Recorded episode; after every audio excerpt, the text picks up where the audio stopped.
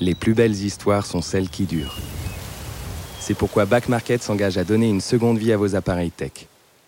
Smartphones, ordinateurs, tablettes, revendez ceux que vous n'utilisez plus et donnez-leur une chance de prolonger leur histoire.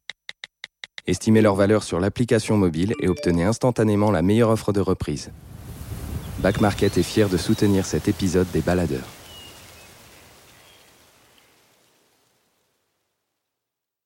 Les baladeurs, une série audio Les Others. Des balades, des aventures, des aventures, des mésaventures en pleine nature. Prêt pour le départ? Prêt? C'est parti. 60 jours sur la verticale de l'Atlas marocain. Descendre le Salto Angel en rappel. Le long des rails au milieu du désert du Sahara. Dans un alpage au rythme du troupeau. Tomber amoureux sous la surface de l'eau. Pour clore cette deuxième saison de balades sonores autour du monde, remontons le fil qui tend chacune de ces douze histoires. Qu'est-ce qui pousse à l'aventure? Qu'est-ce qui fait qu'un jour, on se décide à partir? Partir, c'est risquer, chercher, à se sentir inadapté, intrus, là où l'homme n'a pas sa place. C'est être écrivain et avoir le fantasme du récit du voyage, comme Miguel Bonnefoy en expédition vers le Salto Angel. Et pourtant, les jours passant, sentir ses propres limites, se rappeler à soi. Épisode 16. Je me souviens de, de la présence des, des cascades, de ce manifeste des cascades, et se dire que la cascade est encore en train de tomber et que toi et moi on disparaîtra et la cascade continuera à tomber. Je me souviens de cet instant, cette force tellurique, organique, supérieure, qui nous dépasse quoi qu'il arrive, qui n'a pas besoin de pamphlets, qui n'a pas besoin de livres, qui n'a pas besoin de grandeur, qui n'a pas besoin de marbre à être taillé. Elle n'atteste qu'elle-même. Elle vient d'une sorte d'immense lac, mais, mais, un lac qui est, plein de boue, qui est plein de fanges, plein de sentiers boueux, plein de d'insectes bizarres, une végétation qui est laide, sans fleurs, à moitié sèche et aride. Et je, me souviens de ces journées de, de marécage qui ont été difficiles, avec l'eau jusqu'aux genoux, donc avec les, avec les chaussures et les chaussettes qui étaient mouillées pendant, pendant de longues heures à avoir le soleil qui te, qui te frappe et te dire mais, mais imagine la quantité d'eau qui doit être en train de se déverser de l'autre côté et tu marches et tu marches et tu marches. On, s'est posé dans, un, dans une sorte de campement qui était une pierre un peu, surélevée, euh, une pierre rouge qui nous laissait les, les paumes des mains euh, marquées comme ça à chaque fois qu'on qu'on qu se posait dessus. Et je me souviens d'avoir observé comme ça ces kilomètres de marécage, de me rendre compte que je suis sur une sorte d'île au milieu d'une pierre rouge, comme un, comme un cœur au milieu d'une anatomie. En te disant, et la seule chose que j'ai devant moi, c'est euh, ces 48 heures d'une descente en rappel d'une cascade. Seigneur, pourquoi? Je doute et moi j'ai moi j'ai eu peur et j'ai eu faim, j'ai eu soif, j'ai été en colère assez euh, j'ai eu j'ai eu un moment de vraie de vraie colère avec Henry Gonzalez où au bout d'un moment j'ai dit écoute, moi je suis un, homme je suis un homme de bibliothèque, c'est moi je suis quelqu'un qui écrit des livres. Moi je comprends que vous trouvez ça extraordinaire de faire ces voyages là, mais moi c'est pas mon truc. Et je me souviens qu'il m'avait dit, écoute, il y a trois options. Hein. Soit tu fais le chemin de retour, donc tu te refais les 14 jours en arrière et euh, tu refais toi-même tes propres campements, tes propres feux, enfin tu refais tous les, les chemins balisés comme ça de ton côté. Soit on appelle un hélicoptère. L'hélicoptère viendra te voir, mais du coup ce sont 3000 dollars. Moi je ne te les payerai pas et il faudra que tu attendes d'ici pendant deux jours que l'hélicoptère te voit dans cette pierre rouge au milieu du, des marécages. Soit, mon ami, eh bien, on continue toujours tout droit. Il y a une cascade et comme tout le monde, tu la descends et tu rentreras chez toi. Je me souviens de ce, ce moment comme ça où nous en avons parlé. Je, tu te rends compte que tu es vraiment au milieu de rien et que tu n'as qu'une seule option, c'est de continuer. Aurélie Calmet, dessinatrice, se confronte elle aussi à la réalité froide de la côte est aride du Groenland. Après dix jours de portage entre les parois vertigineuses des glaciers, la rivière gelée coupe la route. Épisode 18. Evrard nous dit bon, euh, j'ai une bonne et une mauvaise nouvelle. J'ai trouvé un passage pour atteindre le front d'Édouard Bellet, mais il faut euh, passer dans l'eau. Donc au départ, tout le monde réfléchit, on met une tyrolienne parce qu'elle est assez large, avec du débit quand même. C'est l'été, euh, toute marron, au milieu du sable, hein, donc c'est assez vraiment euh, assez étonnant. On tend une tyrolienne. Et en fait, bon, la tyrolienne, elle va pouvoir faire passer les sacs, mais pas nous. Donc nous, faudrait qu'on passe à pied dans l'eau. Il faut pas mouiller les vêtements, donc on se met en sous-vêtements. Et l'eau est à 0,1 degré. Et nous sommes deux petits modèles, on va dire. Tous les autres sont plutôt euh, grands costauds. Les deux petits, 1m60, 50 kg. Donc quand on voit les grands euh, qui traversent, à qui ça arrive en haut des cuisses, nous on sait que ça va être au-dessus du nombril. Donc on met euh, les vêtements autour du cou, les chaussures autour du cou. On se retrouve euh, en sous-vêtements avec les bâtons de marche pour par rapport au courant. Parce que voilà. Donc là, euh, trouille. Et on oublie la douleur du froid parce que vraiment pas se laisser embarquer dans cette rivière qui va s'engouffrer sous le glacier Apoussinikagic. Donc c'est juste le pire truc qu'on puisse imaginer. on traverse et vite on va donner un coup de main aux autres pour la tyrolienne euh, tous les sacs euh, traversent et on les récupère. Moi, je dessine à ce moment-là euh, la tyrolienne, etc. Et voilà, je, découvre le dessin quand on tremble.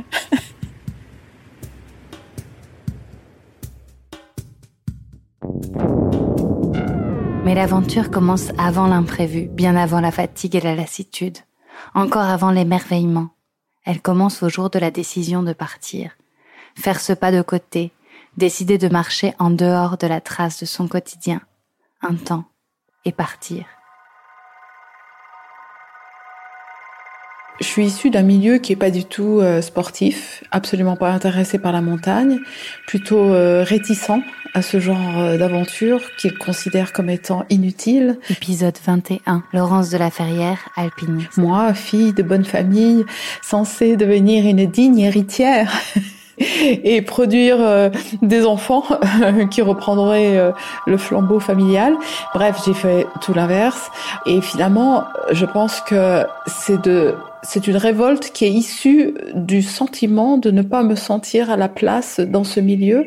Et euh, si je suis partie un jour en montagne, c'est que euh, j'avais envie de, de, de, trouver un terrain d'expression.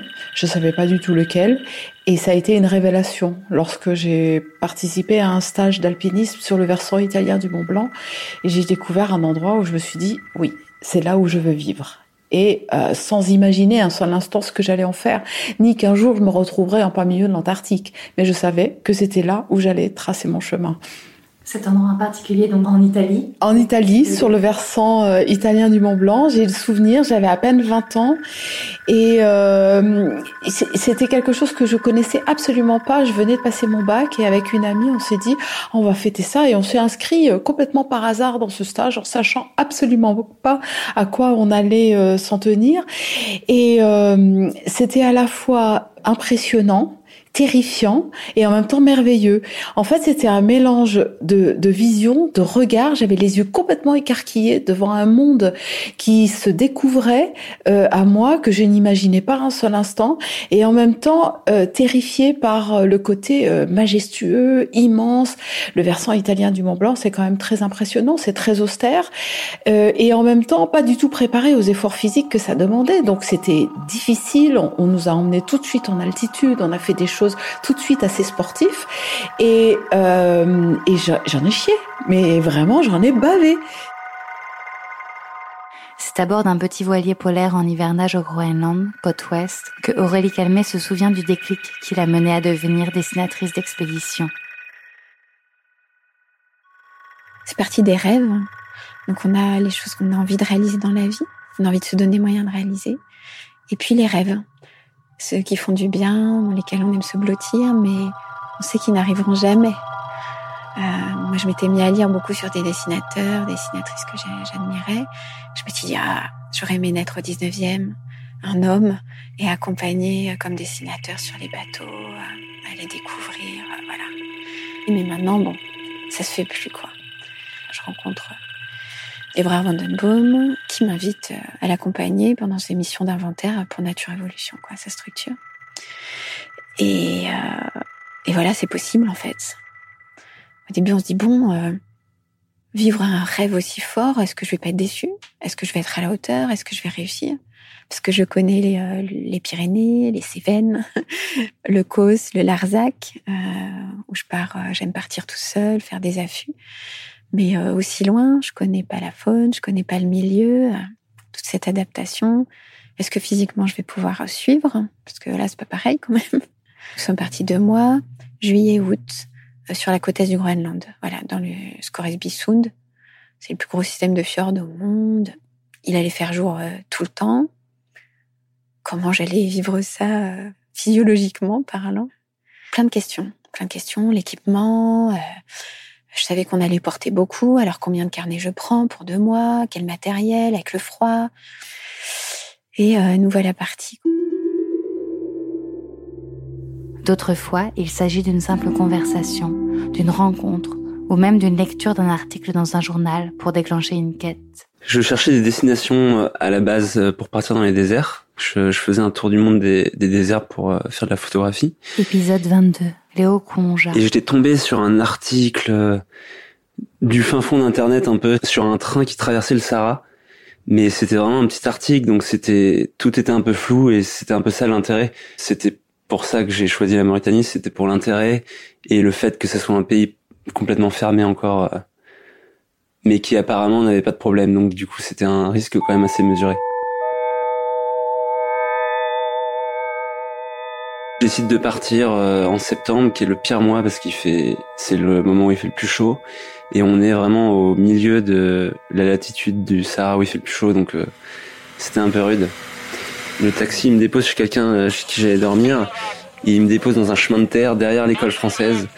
C'était une expat, une Allemande, qui s'est dit qu'elle allait rester en Mauritanie et qui bossait dans une boucherie. elle s'appelait Sarah. Moi, forcément, c'est la première question que je lui pose, c'est alors le train. Le train, euh, j'ai entendu parler qu'il est où, comment il va, il va quelle vitesse, euh, c'est quoi, etc. Et du coup, elle, complète les infos que j'avais pas. Donc ce train, c'est euh, c'est un train minier qui part d'une mine de fer qui est dans les terres, qui est au milieu du Sahara, et qui va vers la côte pour ramener le fer. Il y a trois trains par jour, ils transportent 17 000 tonnes de fer par comparaison, la Tour Eiffel, je crois qu'elle fait 11 ou 12 000 tonnes. Donc euh, le train transporte une fois et demie la Tour Eiffel tous les jours. il y a trois trains, donc c'est quelque chose de colossal. Apparemment, ce serait le train le plus long. Il y a 3 km de wagon, 2 km 5. Le plus lourd parce qu'il y a 17 000 tonnes de, fer. Et le plus lent parce qu'il met, euh, je crois qu'il va à 40 ou 50, 50 km heure. Ce qui est quand même lent, en plein désert où ça va tout droit. Mais bon, je pense que c'est à cause de l'inertie et du poids, etc. Me donne quelques infos et c'est parti quoi. Après il n'y a pas vraiment d'infos, euh, on y va quoi.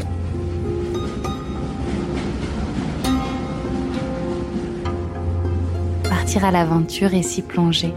Se défaire successivement des couches qui nous retiennent pour appartenir au lieu traversé. Ouvrir les yeux sur le paysage et sentir le corps se fondre peu à peu dans le milieu. Décoller. Dans les airs survolant l'Alaska avec Dorine Bournetou épisode 23.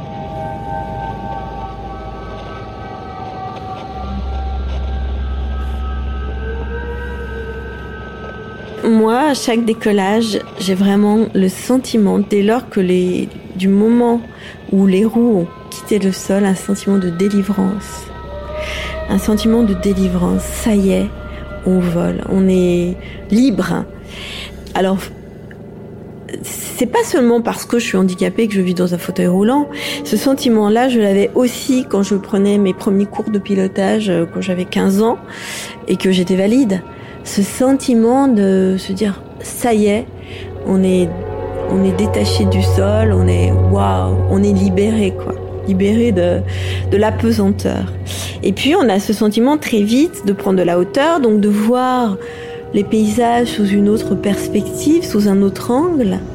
Ça rend vraiment euh, humble. Il faut beaucoup d'humilité pour être euh, ça, pour être pilote. Ça nous apprend l'humilité.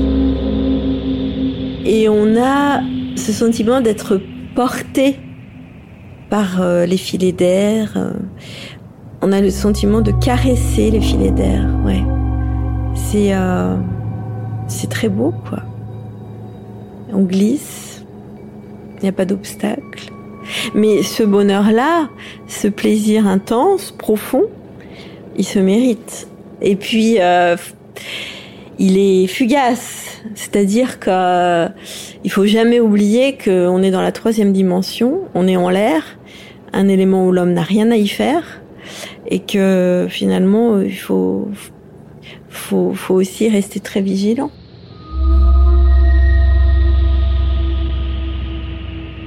Adhérer sur la paroi de l'Atlas marocain. Épisode 14. Steph, je vais clipper la corde du haut et après je te largue la, première corde. Stéphanie Baudet. là, je vais défaire mon nœud et puis je la largue. Dans la paroi, comment se passe cette adhérence comme ça vis-à-vis de la pierre, euh, les moments où vous faites corps à corps? Avec Eh ben ouais, en fait, quand on grimpe, moi, ce que j'aime euh, aussi, c'est quand on est euh, en éveil à tout ce qu'il y a comme détail autour de soi. La moindre aspérité prend des proportions euh, et on retombe dans ce rapport-là très enfantin de, de rechercher les choses toutes petites, de faire attention à des, détails infimes. Et parfois, on doit, doit se décider de pousser sur une prise de pied qui paraît, a priori, qui n'en paraît pas être une, mais qui, quand on commence à bien l'observer, quand on ose pousser dessus et se redresser dessus, ça devient quelque chose de, tangible, de, réel en fait, de concret. Et moi j'aime bien cet équilibre aussi qu'il faut trouver, euh, parce que finalement, comme, comme la marche, l'escalade, c'est une forme de, déséquilibre en mouvement où on cherche perpétuellement à retrouver une forme d'équilibre au cœur même du mouvement. Et puis le rocher, je pense que je suis très attentive aussi à, toutes les, formes de rocher parce que chacun a son, a son âme presque, on dirait son grain, ça a son caractère. Un calcaire, quand je grimpe sur un calcaire, j'ai vraiment, euh, j'aime beaucoup ce toucher euh, assez, doux. Alors, je, pense que l'une de mes roches préférées, c'est le grès, mais on n'en trouve pas beaucoup en très grande paroi, comme le grès de Fontainebleau, vous savez, c'est comme un papier de verre très fin, et où vous posez votre main et ça adhère juste parfaitement en mettant très peu de pression dessus. Et ce, grain-là, je l'aime particulièrement. Le calcaire, c'est un peu différent. Il faut au contraire rechercher les, les minuscules aspérités sur lesquelles on peut s'accrocher. Et puis, il, prend des, il y a beaucoup de prix, ce qu'on appelle des gouttes d'eau, qui sont en fait des, des petits petits trous comme ça qui ont été créés par la, des gouttelettes qui tombent. Et, donc c'est aussi un rocher, le calcaire, une sorte de rocher de la mémoire, un rocher sédimentaire qui porte un peu euh, une forme de mémoire du temps quoi, et de, la géologie. Alors que sur un granit, on a plus des sensations comme ça de, par même la, morphologie, on va dire, des pierres qui sont des, jaillissements de, de, citadelles, de cathédrales comme ça, euh, très impressionnantes. On va avoir euh, plus, euh, on va peut-être même ressentir davantage ces forces telluriques et, et, ça va nous donner une escalade beaucoup plus physique, c'est être assez différent. On dit que l'escalade en calcaire ou, ou, sur des dalles, euh, après les dalles de granit c'est encore autre chose, il y a aussi des, des, formes très subtiles qui sont comme des, des méditations en mouvement pour moi presque. Si on n'est pas vraiment là, on, on risque de, de, glisser et si on est euh, bien concentré vraiment à ce qu'on fait, on adhère mieux en fait, on adhère à ce qu'on est, on on adhère à ce qu'on fait quoi. S'enfoncer dans les profondeurs sous-marines, happées par le bleu le long du câble d'apnéiste de Julie Gauthier et de Guillaume Néry. Épisode 15. Pour moi, une plongée en apnée, euh, c'est de me retrouver avec tous euh, mes membres, euh, mes pieds, mes jambes, mes bras en suspension, comme si j'étais dans l'espace. C'est ça que je vais rechercher sous l'eau. C'est finalement ce sentiment aérien, comme si j'étais en orbite autour de la planète et, c'est magique de pouvoir aller dans l'eau et de revivre ces sensations. On a une, sensation vraiment de liberté.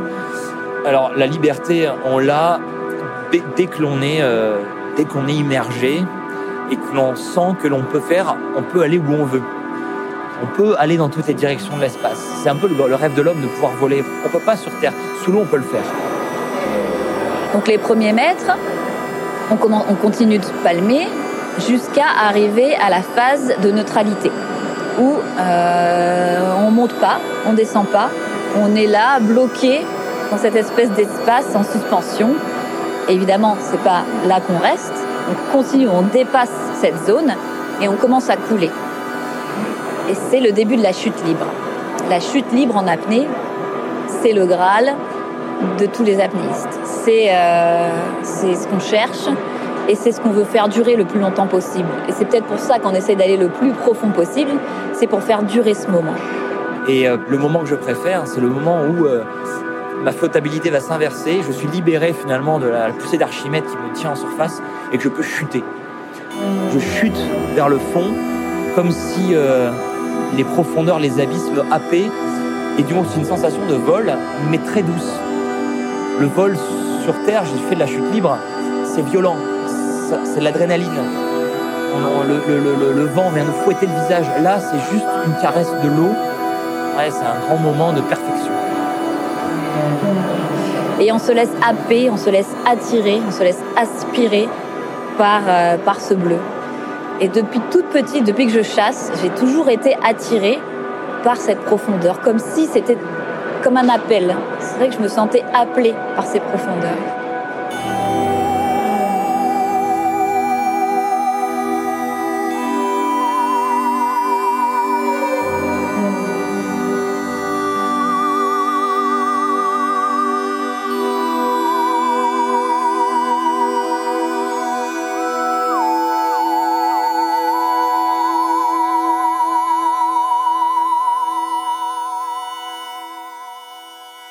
Résister avec Sidney Léa Lebourg au cœur du volcan Kawaïjen en Indonésie.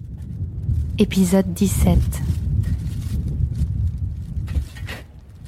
Et ce qui est assez impressionnant, c'est que vraiment, euh, quand on est euh, au milieu de ces canalisations, vraiment c'est là où les nuages euh, toxiques sont les plus denses. Donc moi, j'ai jamais été en contact avec ces nuages-là. J'étais souvent en fait en périphérie, mais eux sont vraiment donc dans ces nuages en permanence. Et là, en fait, peu importe que le vent euh, vienne de l'est, de l'ouest, du nord ou du sud, en fait, peu importe, ils sont vraiment euh, dans le nuage, ultra toxiques. Moi, j'avais un masque à gaz, et en fait, même avec les masques à gaz, quand on se retrouve dans le nuage de soufre, euh, c'est ultra dur de respirer. En fait, on sent le soufre qui se dépose dans l'œsophage, tout au long de la gorge. On a l'impression qu'on va, on va étouffer, en fait. J'ai essayé de me mettre en apnée euh, pour essayer de respirer le moins possible et avaler le moins de soufre possible. Mais euh, quand on se retrouve dans un nuage la première fois euh, de soufre, enfin quand le vent tourne et qu'on se retrouve dans un nuage, c'est c'est assez flippant. Les, les premières fois, c'est vraiment très impressionnant. Et donc Harry P, quand il voyait que j'avais du mal à m'extraire parfois quand ça durait un peu trop longtemps, il venait me prendre par le bras, il, il essayait de me, me sortir de là parce qu'en fait on voit plus rien en plus. C'est des roches volcaniques et tout, donc après, euh, pour marcher, c'est pas forcément évident. J'ai posé la question en fait à Ripin de bah, quand, quand tu es exposé à ces fumées toxiques, euh, comment est-ce que tu le ressens physiquement? Enfin, lui il l'a décrit en fait comme euh, des millions d'aiguilles qui lui rentraient dans le corps. ça lui brûlait les yeux, donc pendant plusieurs jours il pouvait plus ouvrir les yeux et il était aveuglé. Tout son corps était comme brûlé en fait.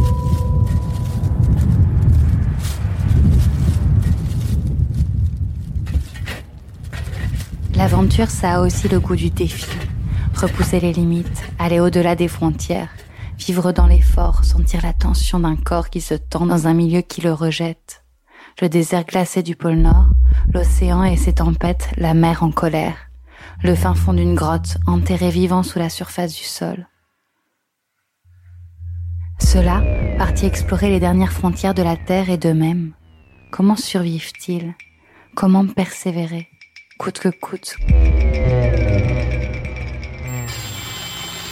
On voit qu'on passe à l'altitude, hein, chaque degré, nous on est parti 82, tout ça pour arriver à 90. Donc, et, là, euh, quand vous passez en dessous du 89, et là vous dites j'ai plus qu'un degré. un degré c'est 111 km. Hein.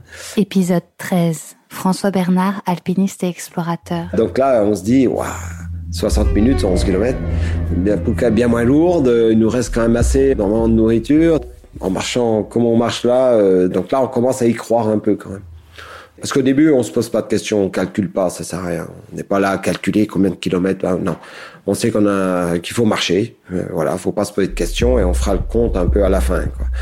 Et puis, ben en fait, à 14 kilomètres de l'arrivée, là, on s'est trouvé face à un terrain mais complètement fracturé de partout, euh, de l'eau partout. Et là, tout de suite, ça nous a remis un gros doute à se dire, mais non, mais c'est pas gagné, quoi. Jusqu'au bout, jusqu'au bout, cette banquise, elle va nous, nous défier, quoi.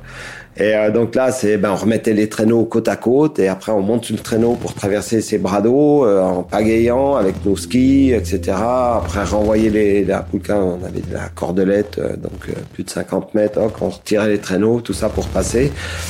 Bah, jusqu'au bout, à 14 km de l'arrivée, on était encore en train de pagayer et tout, on se dire, mais c'est pas vrai, le vent qui se lève, on dit, mais jusqu'au bout, c'est pas gagné l'histoire, quoi. Puis là, on avait quand même plus beaucoup de marge de nourriture, quoi, donc euh, fallait vraiment que ça se termine vite.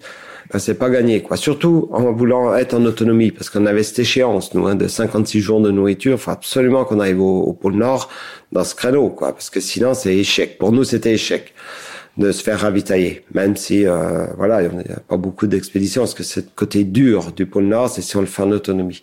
Donc ça, c'était vraiment un objectif. Donc ça vous met la presse, quoi. En fait, euh, c'est une, une, expédition par rapport à l'Everest, euh, où l'Everest, moi j'ai trouvé vraiment euh, très très dur le, les, les, deux jours d'ascension, hein, les deux nuits à 8000 mètres, avec le, le, sommet, on passe une deuxième nuit à 8000 mètres avant de descendre. J'ai trouvé vraiment très très dur, mais c'est court. Après, à l'Everest, vous êtes au camp de base, vous avez des semaines de récupération, vous avez tout ça. Le pôle Nord, c'est dur tout le temps. C'est pas très très dur, mais c'est très dur tout le temps. Par rapport à l'Everest, c'est très très dur, mais vraiment un temps très court, quoi. Voilà. Le pôle Nord, c'est très dur tout le temps. Voilà, moi c'est vraiment ce que je retiens de ce truc et c'est tous les jours. Et ça dure 56 jours, quoi. C'est pas un raid de 10 jours ou 30 jours. Hein. C'est 56 jours. 56 jours. Euh, enfin moi, pour moi en tout cas, 56 jours, c'était quand même long, quoi. C'est vrai qu'on était devenus quand même un peu des machines à la fin, quoi. Hein, voilà, des machines à marcher, quoi. c'est vraiment le truc. Euh, c'est pas technique, hein, comme euh, vraiment. C'est vrai que c'est y a rien de technique hein, dans tout ça. À part le matériel, quoi.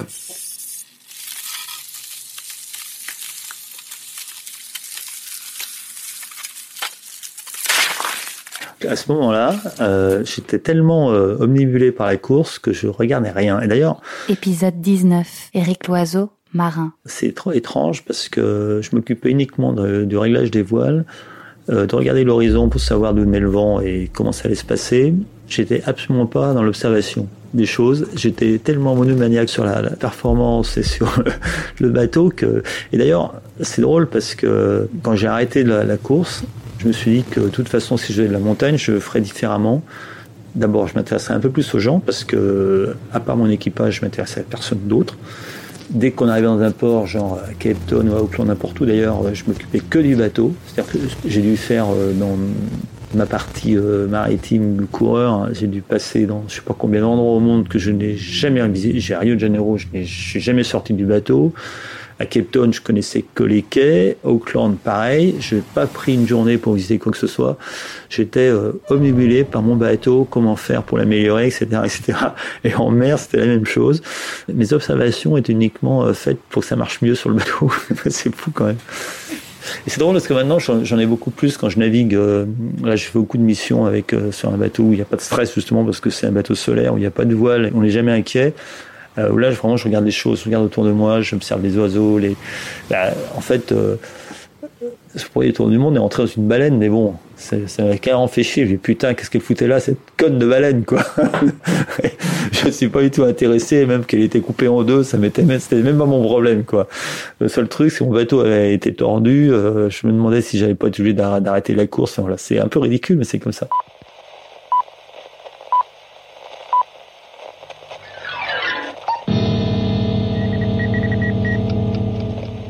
Inter-actualité. 18 juillet 1962.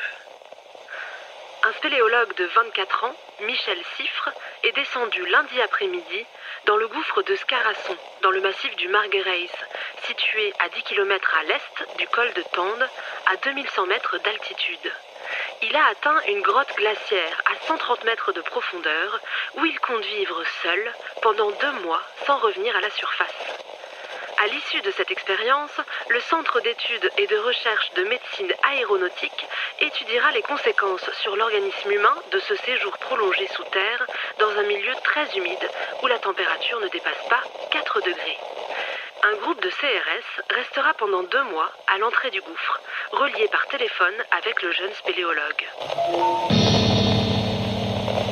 Épisode 24.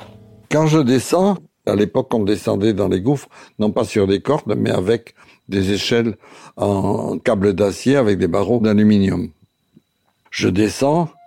Dans les jours précédant ma descente, une des cordes qui pendait dans le puits de 40 mètres tout près du glacier avait été sectionnée par un éboulement. On savait quand je suis descendu qu'il y avait des éboulements. Là, j'ai failli reculer quand même. J'ai failli me dire, bon, je descends pas, Michel, tu es fou.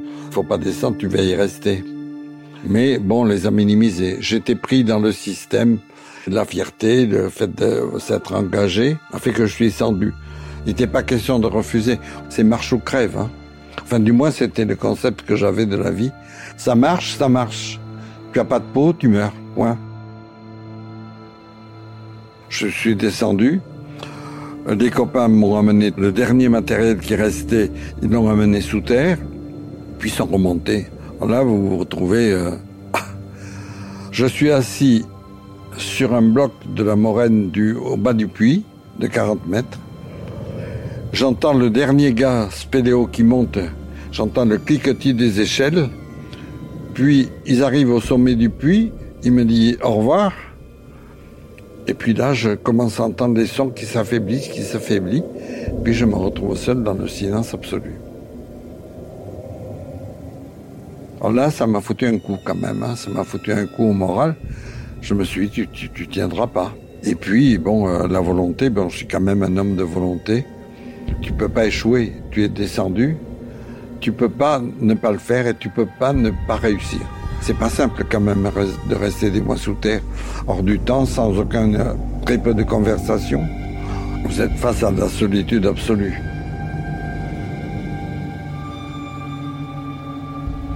17 août, jour 32. Il y a eu un gros éboulement hier, j'avais la tête entre les mains, les jambes en tailleur au milieu de mon sarcophage de pierre. Ça résonnait dans ma tête, j'ai cru que ça n'en finirait pas. Mon heure peut-être était arrivée, mais non. J'ai du mal depuis à me calmer, je suis terrifiée, nerveux. J'ai des tremblements et du mal à me déplacer, je me sens déboussolée. Il faut que je reprenne des forces pour tenir encore 50 jours. Il faut que l'expérience réussisse à tout prix, même si j'en deviens fou.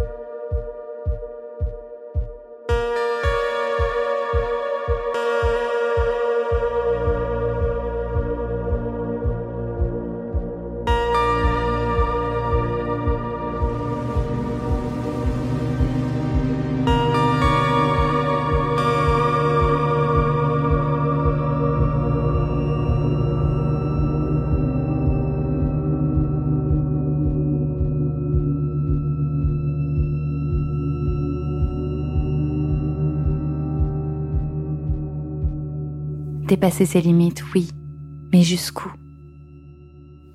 Et quel est le moteur qui vous pousse toujours à repartir? Parce que vous, êtes reparti juste après une expérience aussi terrible, et puis vous êtes reparti plein de fois après ah bah ouais. pour des choses euh, extrêmes. Qu'est-ce qui, qu'est-ce qui pousse à... Alors, je, je, pense que est née une passion. De ces expériences est née une passion.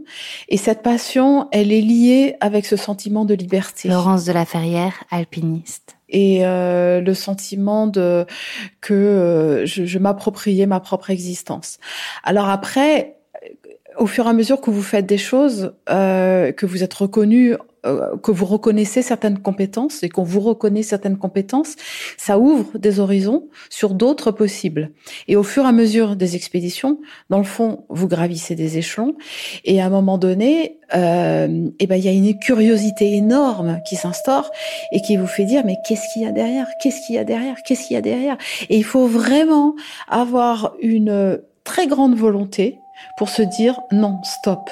Maintenant, instinctivement, je dois considérer que j'ai atteint les limites du raisonnable, il faut que je m'arrête. Et ça, ce qui a été pour moi euh, un, moteur pour euh, respecter les limites que je ressentais, c'est le fait d'avoir des enfants. Parce que, oh, sinon, il n'y a rien qui aurait pu m'arrêter de continuer. Et quelque part, ce sentiment de toute puissance naissant à travers la première expédition, en fait, devient de plus en plus important. À chaque fois, vous vous dites, mais c'est incroyable ce dont je, suis capable de faire.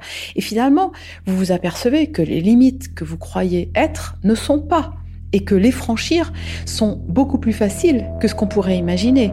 Et que du coup, vous vous enrichissez de toute cette progression et vous n'avez pas envie de stopper ça. Mais voilà, j'ai eu des enfants euh, et ces enfants, cette conscience d'enfant, même si on m'a reproché d'avoir eu des enfants et de continuer à faire des expéditions, il n'empêche que ça m'a permis euh, de mettre un terme à un certain nombre de choses. Et c'est comme ça qu'à un moment donné, j'ai arrêté de partir dans l'Himalaya. Et ensuite, je suis partie en Arctique et en Antarctique. Mais après ma deuxième expédition en Antarctique, j'aurais pu repartir. Et c'est très tentant parce que quelque part, c'est difficile de revenir aussi, euh, de, sa, de, de, de, revenir dans la vie de tous les jours, de, de faire euh, du quotidien euh, quelque chose de normal et de constructif et de d'exaltant. Donc c'est difficile. Mais là, je me suis dit non, il faut que je m'arrête. Et ça m'a obligée à focaliser à mobiliser mon énergie sur d'autres sujets. C'est la raison pour laquelle j'ai accepté de diriger euh, la base française de Dumont-Durville en Terre Adélie. Alors là, vous passez de la solitude la plus extrême à la collectivité la plus extrême, et c'est tout aussi compliqué. Mais ça aussi, ça a rééquilibré ma perception euh, des choses. La boucle est bouclée. elle n'est pas terminée, elle peut s'agrandir, mais elle est, euh, elle est, elle est orientée vers les autres. Et le loup, tu disais que tu l'attendais. Est-ce que, est-ce que tu l'as entendu? Alors le loup ne s'est pas manifesté pendant pendant mon séjour. Alors quelque part, tant mieux pour euh, pour Jérôme et pour pour son troupeau. Moi, j'aurais aimé l'entendre. Épisode 20. Marc Namblard, audio naturaliste. Mais j'étais pas venu pour ça. Euh, honnêtement, j'étais pas pas venu dans, dans cette idée-là. J'avais vraiment envie de passer euh, tout, tout ce temps avec euh, avec Jérôme et, le voir travailler. C'est vraiment ça qui m'a qui m'a fait monter sur l'alpage. Et j'ai eu la chance de pouvoir entendre le loup ailleurs plus tard, dans les dans les Alpes et puis en Espagne aussi. Est-ce que là, dans la phase de l'écoute, tu réécoutes des choses qui se révèlent, peut-être que tu n'avais pas entendu alors curieusement, euh, je réécoute assez rarement dans, la foulée. C'est-à-dire que quand je fais un enregistrement, euh, j'en garde la mémoire, mais je ne le réécoute que très rarement tout de suite. C'est-à-dire que voilà, je sais qu'il est fixé, qu'il est dans l'enregistreur, qu'il est sur la, carte mémoire. Et le temps de l'écoute euh, de l'enregistrement vient en général beaucoup plus tard, c'est-à-dire bah, une fois que je suis rentré chez moi que je suis installé euh, dans, dans, mon bureau, enfin dans mon petit studio, voilà. Euh, et c'est là que je vais vraiment rentrer dans l'écoute de ce que j'ai euh, enregistré. Donc on est dans un temps très différent, déjà parce qu'on n'est plus dans le même lieu. Alors lorsque je réécoute ces enregistrements, c'est vrai que je suis souvent reprojeté sur, sur les lieux. Ça c'est la magie du son, pouvoir nous, nous transporter comme ça, dans le temps et dans l'espace. Mais euh, très vite, je finis par m'en éloigner un petit peu et à rentrer dans, dans le son, dans la matière sonore, dans, dans ce qu'elle me propose. Et, et, du coup, là, on, voilà, on se dirige vers un autre travail. Toi, le but que tu as à partir comme ça, est-ce que c'est euh, le moment justement de l'enregistrement, ce moment d'écoute très particulier de la nature qui est en train de se défiler sous tes oreilles? Est-ce que c'est témoigner d'un paysage bah, qui aussi change, évolue, etc. L'enjeu, en fait, finalement. qui te pousse tout le temps à repartir, en fait. Alors, on, on, me demande souvent euh, qu'est-ce qui me, euh, voilà, quel, quel, enjeu il y a derrière, qu'est-ce qui me, qui me pousse toujours à, repartir, à passer autant de temps sur le terrain, à capter des, à capter des sons, à écouter. Euh, ça m'a toujours un peu étonné parce que c'est euh, comment dire euh, le fait qu'on pose la question d'une certaine manière c'est euh, presque une façon de considérer que c'est quelque chose de d'incongru de presque d'anormal enfin je sais pas alors qu'en fait c'est très simple. Si je continue à faire ça c'est parce que j'éprouve un énorme plaisir à le faire parce que je me sens euh, nulle part aussi bien que lorsque je suis dehors en train de faire ça. Alors si, il y a d'autres endroits où je me sens très bien auprès de mes amis, auprès des gens que j'aime évidemment, mais c'est complètement euh, différent. Euh, je me pose pas trop la question, je ressens ce, ce, cet immense plaisir à chaque fois que je, je, je vis ces moments-là. Et euh, donc pour moi, c'est une évidence qu'il faut continuer. Tant que le plaisir est là, tant que euh, tant que je suis dans cet état-là, euh, malgré les difficultés que je, que je peux rencontrer, mais ça fait partie aussi de, euh, ça fait partie du truc aussi, hein, les, les difficultés. Euh, voilà, tant, tant que ce sentiment est, est présent, bah, je continuerai, quoi. Et, et, je me poserai pas trop la question, en fait, de savoir pourquoi je fais ça. Je, je suis pas certain d'en avoir la réponse, euh, et puis je suis pas certain de vouloir la connaître aussi.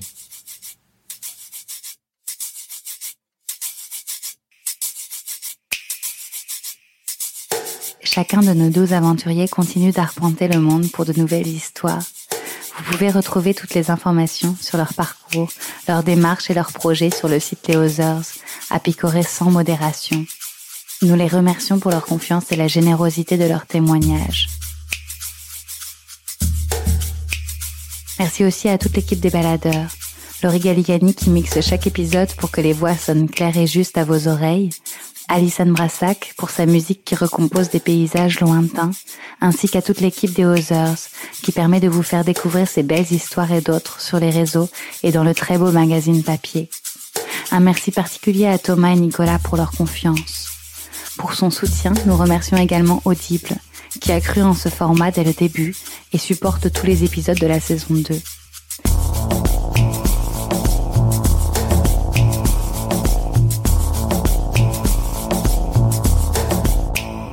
Et il y a vous qui nous écoutez, à qui nous devons de continuer d'exister. Merci pour votre fidélité. Si vous appréciez toujours ces histoires, continuez d'en parler autour de vous. Mettez des étoiles, des commentaires sur les applications et les réseaux. Vous nous permettrez ainsi de revenir avec de nouvelles histoires d'aventure très bientôt. En attendant, vous pouvez redécouvrir les 24 épisodes déjà en ligne et vous replonger dans la lecture des Others papier, fourmillant de passionnantes explorations terrestres. Et moi, Camille Juzo, qui signe ces épisodes, je vous dis donc à bientôt pour de nouvelles aventures et mes aventures en pleine nature.